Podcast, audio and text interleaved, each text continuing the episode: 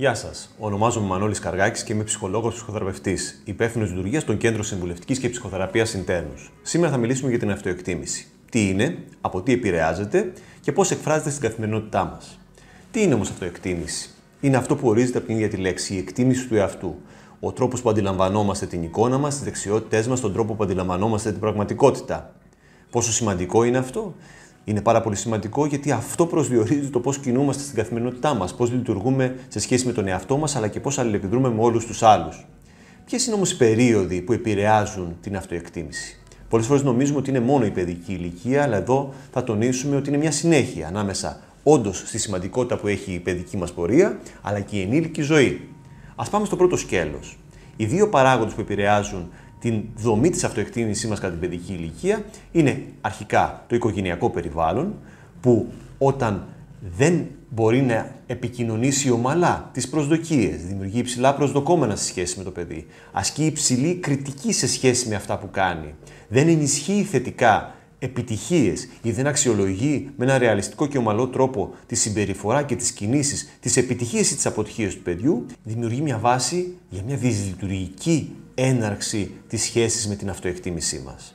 Το δεύτερο μου σημαντικό μέρος δεν είναι μόνο το οικογενειακό περιβάλλον, είναι και αυτό το κοινωνικό περιβάλλον που εμπεριέχει το σχολικό αλλά και το υπόλοιπο κοινωνικό περιβάλλον που αλληλεπιδρά το παιδί.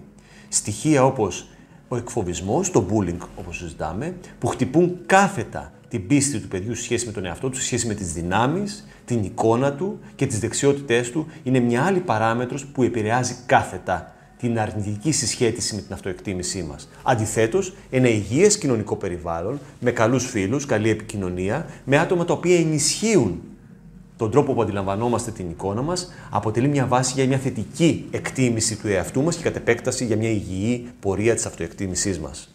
Σταματάει όμως μόνο εκεί η ενεργητική αυτή αλληλεπίδραση με τον εαυτό μας; Όχι.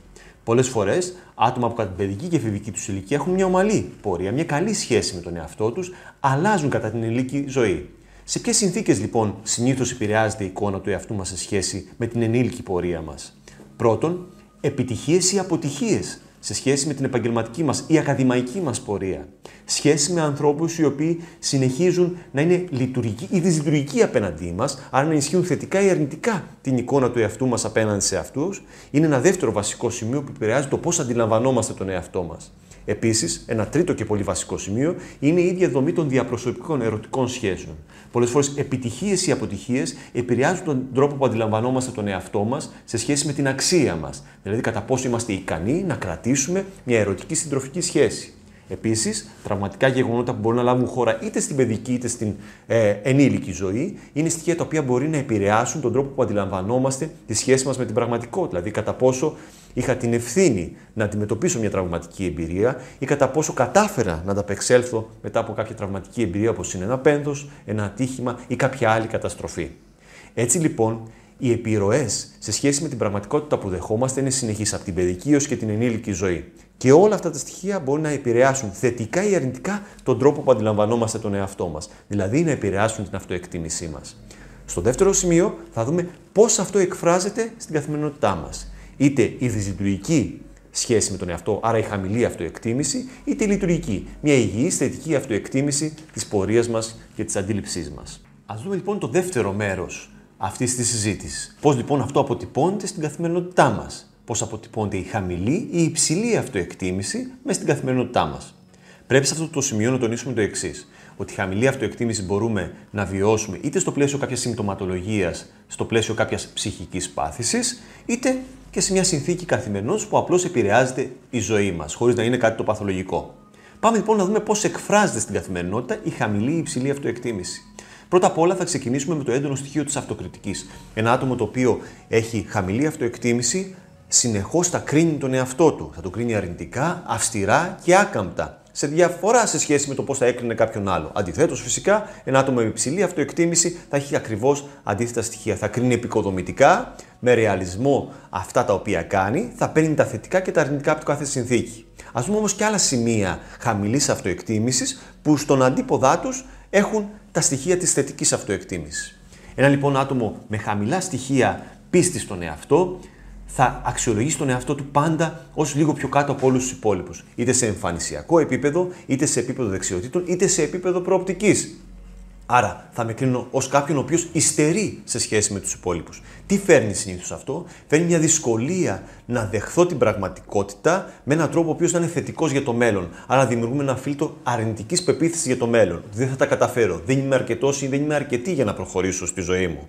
Επίσης, πολλές φορές θα συναντήσουμε το άτομο αυτό να δυσκολεύεται να υπερασπιστεί την άποψή του ακριβώς λόγω των προηγουμένων. Γιατί δεν πιστεύω τόσο στον εαυτό μου, άρα ο άλλος ίσως να έχει περισσότερο δίκιο σε σχέση με εμένα ή δεν πιστεύω ότι έχω τις δυνάμεις να αντιμετωπίσω αυτή τη συνθήκη της τριβής. Τα άτομα λοιπόν αυτά πολλές φορές ε, υπάρχουν σε σχέσεις οι οποίες τα άλλα άτομα υπερτερούν, κυριαρχούν και πολλές φορές επιβάλλονται και δυσλειτουργικά απέναντι σε αυτούς. Άρα, ένα άτομο με χαμηλή αυτοεκτίμηση πολλές φορές θα το δούμε μέσα σε πλαίσια που οι άλλοι κυριαρχούν ακόμα και δυσλειτουργικά απέναντι σε εκείνο.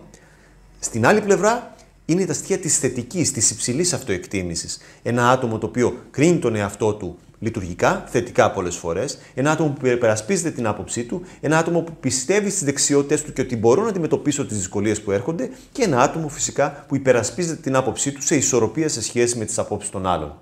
Βλέπουμε λοιπόν ότι αυτό που ορίζουμε αυτοεκτίμηση μπορεί να είναι μια βασική έννοια, αλλά έχει κάθε τη σημασία στο πώς λειτουργούμε απέναντι στον εαυτό μας και τους γύρω μας. Είναι ένας βασικός μηχανισμός με τον οποίο πορευόμαστε στη ζωή μας, μπορεί να επηρεαστεί σε πολλά σημεία της πορείας μας, είτε όσο αφορά τη θετική του πορεία, αλλά μπορεί να επηρεαστεί και στο πλαίσιο της ατομικής εξέλιξης και θεραπείας. Έτσι λοιπόν, αυτό να, ένα άτομο το να έχει χαμηλή αυτοεκτίμηση δεν σημαίνει ότι θα το ακολουθήσει σε όλη τη ζωή αν ενεργήσουμε και προστατεύσουμε και φροντίσουμε τον εαυτό μας. Όπως επίσης και ένα άτομο με υψηλή αυτοεκτίμηση, αν δεν προσέχει να σταθεροποιήσει αυτή τη συνθήκη, πολλές φορές μπορεί να βρει εμπόδια που να ρίξουν την εικόνα και την αντίληψη που έχει για τον εαυτό του. Σας ευχαριστώ πολύ.